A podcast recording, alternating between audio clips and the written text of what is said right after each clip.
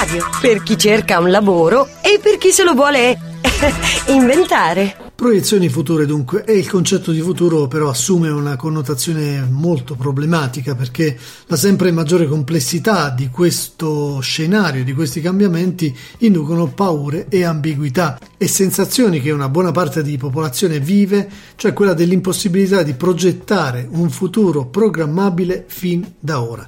Su questo tema, su uh, il futuro e oggi e quindi questo è il titolo del congresso dell'IDP, Associazione Italiana per la Direzione del Personale, si discuterà il 25 e 26 maggio 2018 a Napoli. Il tema è appunto il futuro oggi, il sottotitolo del congresso è capire e progettare il futuro per costruire il presente. Ce ne parla la presidente di IDP nazionale Isabella Covilli Fagioli. Ma eh, futuro oggi è un ossimoro, quindi noi facciamo il congresso anche per dimostrare che non lo è, nel senso che possiamo dimostrare che lavorare per l'oggi vuol dire lavorare per il domani, che oggi è già domani se vogliamo, no?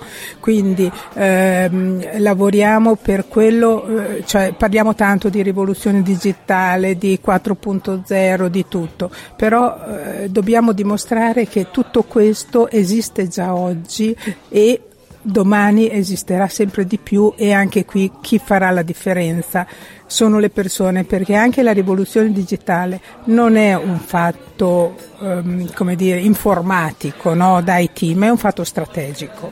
È un fatto strategico e quindi eh, avrà significato se capiamo che tutte le rivoluzioni, comprese quelle digitali, avranno successo se le persone la, la faranno andare bene, cioè ogni cosa lavora sulle gambe delle persone.